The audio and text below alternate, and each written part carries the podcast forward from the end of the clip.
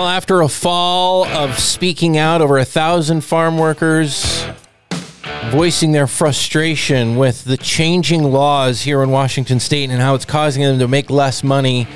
They were back, and this time not in Eastern Washington. They came to Olympia. As we've talked about here on the program, it's been a few weeks ago now. I was there, Safe Family Farming was there helping support, but it was led by the Center for Latino Leadership.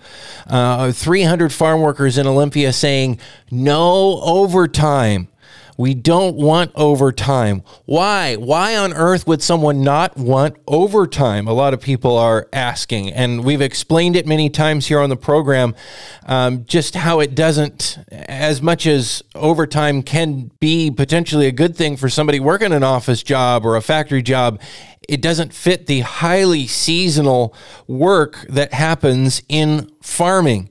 And we're just continuing to check in with more people out there. You know, recently we talked with Alex Lanusa in Cashmere uh, about what this whole situation has meant for him and his pear farm. Joining us right now on the Farming Show, and welcome, by the way. I'm Dillon Honcoop here on KGMI.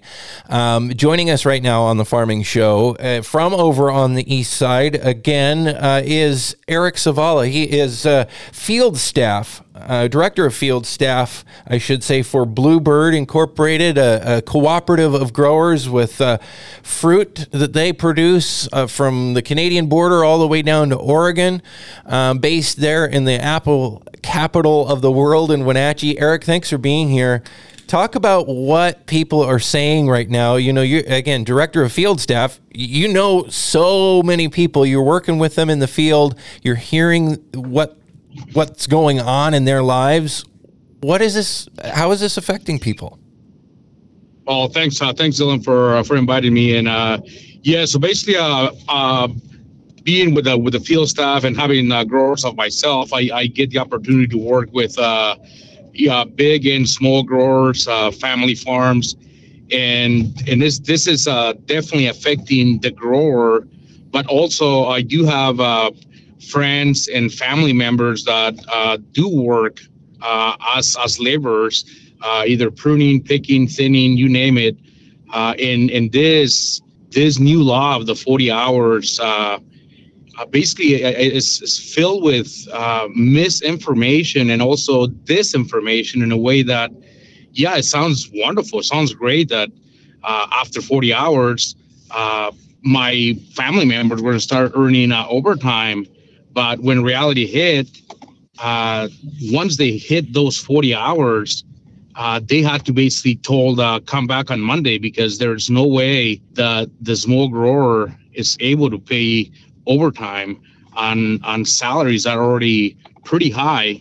So this this uh, this information uh, kind of backfired because everybody was yep. so excited that that yeah, I mean I'm gonna get get paid overtime and and everybody started doing the math and i mean they're already thinking about getting the new car or buying a new house whatever but uh, nobody was uh, basically anticipating that the, the, the small family farm and even the big corporations uh, the, they were not going to be uh, not willing but able to pay overtime so talk about yeah, is that you know, you're saying that, that uh, if uh, threshold for overtime is at 40 hours a week, which it is now as of you know the first of this year. Um, yes. People can work their 40 hours, but then the farmer saying we can't afford to pay that 50% more uh, per hour for your time beyond that. So we're going to say call it a week then, and instead, what bring in more workers um, to get the job done. Are people able to find workers? Some people have said, well, you know, obviously there must not be a labor shortage if farmers are, are doing it that way. How, how is that playing out for folks? Uh, well, it definitely, uh, it's, it's, uh, it's really difficult. Uh, I, I personally have growers that once, once that 40 hours hits, uh, they, the actual farmer and their family. I mean, uh, their sons, their in-laws, uh, the the farmer's wife, they're having to put on the cherry bucket or the the bag to to pick their own apples until the new week rolls in. So this is really affecting affecting them. And when it comes to to fruit, which is a very perishable commodity, it's not like well you will just shut off the line and then come back on monday and pick Yeah. up where we left Yeah, you Uh, could it's- actually it's, cause uh, more damage by doing that by having fruit go to rot, right? absolutely i mean uh especially like in cherries you know it's uh it, it's a very short window and with the, the extreme weather we've been experiencing in the past years uh you can i mean the difference between being able to pick your fruit uh today and then then don't pick in three days because you're already topped off on those 40 hours uh it is the difference whether you pick or you don't pick at all Yeah. uh it just just, just it's so critical that the fruit needs to get picked when the fruit is ready to be picked Well, and part of the the larger perspective problem for the grower right now is that this cost of getting things picked, uh, of paying for the folks to do it, keeps going up and up and up. Okay, but the price that they're getting for the fruit isn't going up and up and up, right? And that's kind of where the squeeze happens. Um, yeah, unfortunately, that's that's uh, that's reality. So I mean, everything. Uh, I mean, everybody knows there's uh, inflation is a reality, and and everything is is going up in price. Fuel, chemicals, labor. Uh, but unfortunately, the returns to the grower uh, they're stagnant. They, they've been there, and, and it has not increased. And like especially like last year uh, the price of cherries was so low that when we did the math of how much you would be able to pay to get the fruit picked and seeing the returns that the grower was going to get per pound uh, personally several of my growers uh, decided not to pick because they yeah they were going to employ the, the worker but they were literally going to have to get money out of their wallet to pay this grower uh, this workers because th- they were going to lose money by picking. We had that uh, a year or two ago um, when I shared a, a video of a farmer in his field of cantaloupe uh, over in Eltopia. Um, that he chose not to pick because he couldn't afford to do it. Now, that that was so hard for a lot of people on social media to wrap their mind around. They're thinking, well, the the fruit is there um how and and you've grown it to that point why couldn't you just pick it or or then you know make it available to the food bank or or tell the public to come get it it doesn't work that way does it it does not work that way. I mean, uh, liability, uh, of course. One, once you get anybody, I mean, basically, if you want to give up the fruit, say for free, come and pick it. Uh, as soon as somebody steps foot on your farm, you're responsible for their safety. And if somebody has an accident, uh, falls from the ladder, you name it, or somebody gets sick because of the fruit that they picked out of your orchard, now you're responsible for that. So Yep. e- even though all that time from literally the previous year from pruning all the way to d-day you know harvest time and when the math is done and they cannot pick the fruit and, and it's and it's cheaper uh, to just let it hang uh, one, one of my growers said the only earnings i'm going to get this year is the money that i'm not going to lose. Uh, so basically they they already accepted that all that investment that went into producing that piece of fruit uh, is there already. But wh- why lose more money by by picking it and then having the warehouse telling them, you know, we couldn't sell it, so we're gonna have to just throw it away.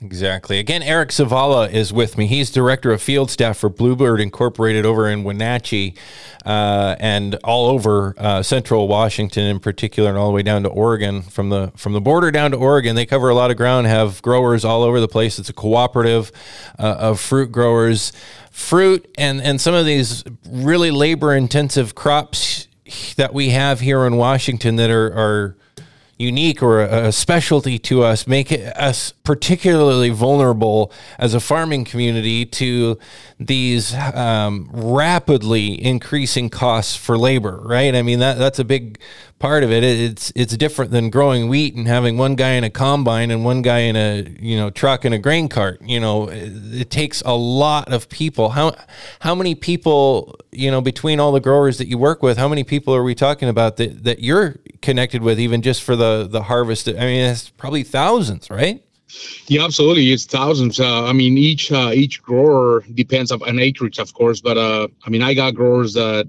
uh, at, at at one point they got 300 guys picking at once, and and it, it is thus that is the most expensive input uh, of any farm, at least in the food industry, is is labor, labor cost. Now, talk about your story a little bit, Erik. You grew up around farm work. You've you've been around this your whole life, right? Yeah, basically, uh, I came to the states uh, back in '95. I was uh, nine years old, and since since day one, I mean, my first night in the, in the United States was uh, uh, sleeping under a walnut orchard in Stockton, California, hmm. picking picking cherries, and and yeah, basically it was. Uh, we didn't. We grew up not knowing what weekends were. Basically, we yep. worked throughout, and summers, you know, for us, for my my brothers, and uh, that that was what we're taught. You know, uh, hard work, and that was our opportunity to make money. So yeah, the more you worked, the more money you earned, and and that was that was fine. You know, uh, even at, at points, you know, we we would work in the morning picking cherries, came noon, and then uh, we would go home. And then once the evening hit, we'd go back and, and uh, pick for some growers in, in the evening uh, when the yeah. cool uh, the, the weather kind of cooled down. So uh, basically working long hours was not was not an issue. And right. so now now that they are limiting those hours, uh, again, is it was such a mis miscommunication that this was going to have a, a, great impact on this on these workers. Yeah, ex- explain that because coming from a, a family of uh, folks in farming and farm work, don't you want workers to make more money? I'm sure people would say, you know, shouldn't you be in support of this? How how is it that you've come to the the perspective that you have now? You know, uh, it was just kind of interesting. So, uh, so I I still keep communication with some of my high school teachers, you know, and and so we we took a drive the other way to uh to Oroville, and so I'm I'm, I'm talking to to my teacher about this, and I told him, you know, how the 40 hours, and and he he was like, well, this is great. I mean, finally, uh, the farm workers gonna get paid overtime. And to me, it's like, wow. I mean, talk about the media being successful in in and, and painting this this facade that is that it sounds great but it's mm-hmm. not it's not happening. So I, I explained to him you know this this i'll give you one example with with a family relative. So he he currently is working for, for one of the biggest cherry growers in uh, here in wenatchee. And he he's he was working as an irrigator. So working as an irrigator he would start an hour earlier than everybody else uh, to go change the water, check the sprinkler systems, and then he would go and, and join the other coworkers, uh, finish finish the shift with them, and then uh, around six o'clock he would go back and and do the second change of water, and he would put uh, from two to three hours more. So in a mm-hmm. week he was putting he was putting uh, almost two two shifts more, uh, and then he was happy. Because you know what I, I came to the states to work, and and uh, if they give me more hours, the more for me that is better for me. It keeps me out of trouble. Uh, instead of finishing my shift and then having the rest of the day with not nothing to do, I still have a couple more hours that I, I'm I'm gonna be working every day. So when this when the whole 40 hour deal happened, they asked him to train somebody else. So now he's not putting that extra hour in the morning and he's not putting those two extra hours in the afternoon. So basically, he's only working those 40 hours. So uh, that that's the that's the hmm. answer that, that a lot of growers have, yeah. are doing is instead of having one guy working those extra hours, we'll just hire somebody else, even part time, instead of maybe just give them uh, 20 hours a week, and that and that solves uh, the overtime deal, but it's affecting it's affecting everybody. So your family member, it, does he live here or is he here as a guest worker? He's a he's a guest worker. A guest he, worker, he, uh, but a, a, relative from back in in Mexico. In, Me- in Mexico, yes. Got it. So and, and that that's what's happening is you know people are left with even though the program is really crazy expensive and adds a whole bunch of you know layers more of rules and regulations farmers are having to resort to that just to find the people to cover these extra labor needs that they have, right? Absolutely. You know, and the other the other uh, I guess phenomena there now I, at least I'm seeing is uh, I manage uh, besides my uh, field work, I manage an orchard for Bluebird as well, and I get I get knocks on on the office literally every morning from from guys that are asking, "Can I work for you?" But it has to be paid cash because I already work for somebody mm. else. Mm. But I already completed my forty hours. Just want to uh, make money, yeah. They, they, they just want to work. They just want to work, and unfortunately, the, the, the grower cannot afford. They be, I mean, if they could, they, they would. They would because I mean, a lot of these workers have been working for them for many, many years, but unfortunately, they cannot survive as a small grower. Yeah. And having to pay already the high cost of everything, all the inputs, and then having to pay overtime. Uh, unfortunately, and I say this because I I've seen it uh, several of my growers uh, that they've been generations on, on that farm, they're having to sell or lease out mm. survive as farmers anymore. I've heard of, of similar farms as well. Um, wow. Uh, it's not a good situation. Uh, this is the Farming Show. I'm Dillon Honcoop uh, here on, on KGMI Radio. Uh, talking with Erik Zavala. He's over in Eastern Washington. Uh, he's the director of field staff for Bluebird, uh, grower cooperative over there, growing tree fruit. Um, Erik, you talk about, and we just have a, a, couple minutes left. You talk about misinformation and disinformation. What is that? How, how does how does that work from from your vantage point? You know, uh, so basically, so misinformation to me is uh, a lot of a lot of people uh, when when I was basically when I was when I was talking to my teacher about the 40 hours and how the the worker was going to get paid overtime. Uh, it, it, sounds great, but uh, basically it's almost they, they tell uh, it's it's telling the public what what looks great on paper, but it, it's almost like it was not it was not fully uh, studied or or, yeah. or projected what yeah. how the how it really wasn't affected. So it was it was almost like misleading uh, for the for the uh, workers, you know, the uh, the farm workers, that it was like, yeah, you're gonna get overtime after that, and it was like, well, that's great, you know, but they, they never anticipated that the the the shock wave that it was gonna have. And and now literally during harvest all these workers that basically during harvest you, there's no weekends. Again we go back to uh, yeah. how perishable the fruit is. Yeah. And, and, and yeah so workers were working uh, 60 70 hours at times and they were happy because they were putting all this time and it's only this short amount of time uh, yeah. during harvest. Yeah because for the past couple of months there haven't it hasn't been that kind of work to do right? No i mean back winter. in uh, mid yeah so in january we had that cold snap. I mean it was like almost uh seven to ten days of really cold weather so nobody was working. So now they're all this these workers are are forced to go to their savings accounts and start uh, pulling money out and not putting money in and then we went to a uh, rainy weather so there's no work going on either so they only been working maybe just a week on, on this past uh, past two months. Well, and those savings and, accounts are what you're supposed to beef up in in the summer and harvest time when you get the extra hours. So when you get fewer hours, and then it all evens out around the year. But if you can't get those hours during harvest time, then you're hurting in the wintertime. Absolutely, absolutely. That, that's uh, that's exactly it. You know, and and then when you get and everybody knows this. I mean, when when the heater does not shut off all 24 7 because it's so cold uh, you get the the bill on, on the mail and it's is is wow you know and and and there's no input to those savings accounts so and then going back to the the this information it again is is it's almost you know I, I see some of the articles on uh, on the newspaper and it's some of the headings are are are misleading.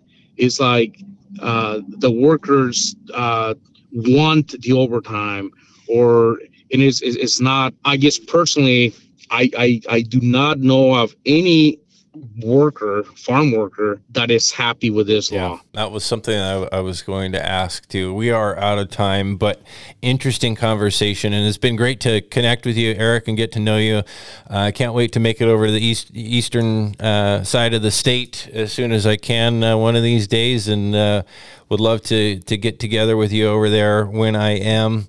Uh, Erik Zavala uh, with Bluebird, Tree Fruit Grower Cooperative. Uh, in Eastern Washington. Thanks for being with us on the program. Thanks what you for what you do, the role you play in, in growing great food and the famous fruit that we have here in Washington State, and and we appreciate your time. Absolutely, thank you for having me.